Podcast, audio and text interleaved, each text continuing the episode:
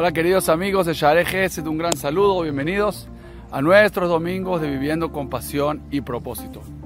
En el modelo de estudio de Vivir con Propósito, hemos desarrollado una filosofía que se llama, o la hemos llamado blindaje emocional.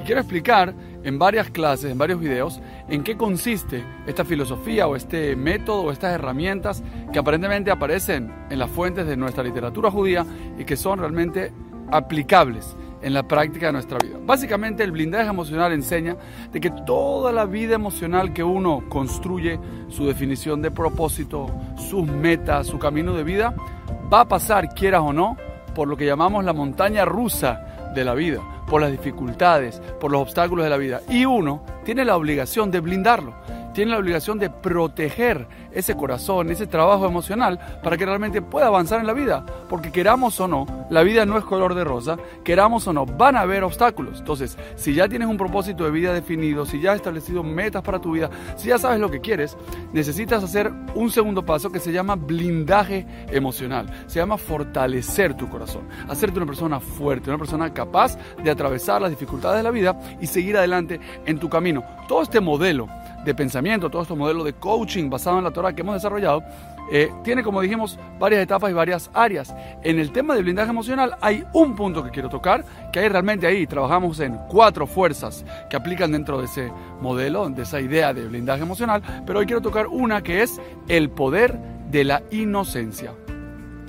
¿Qué es el poder de la inocencia? La Torah nos enseña, Tamim Tiei Mashem lo queja. Sé una persona Tamim. ¿Qué significa Tamim? Una persona simple, una persona íntegra, una persona inocente, una persona limpia, una persona que tiene y se guía y se conduce en la vida con cierta inocencia. Y eso se puede comparar a la conducta que tiene un hijo con su padre o con su madre, que es un niño que realmente confía, pero no confía a través de su pensamiento o a través de unas conclusiones que él sacó. Él no confía porque se convenció o porque alguien le dio un discurso, le vendió la idea de que tiene que vivir con confianza. No, no, no. Es una confianza inocente, es una confianza pura. La Torah nos enseña que uno debe tener en la vida ese tipo de confianza, una confianza que proviene de la inocencia y todos nosotros realmente contamos y tenemos adentro de nosotros ese poder de inocencia y la idea es conectarnos con él, hacer esfuerzos y hacer prácticas y hacer de todo lo que se nos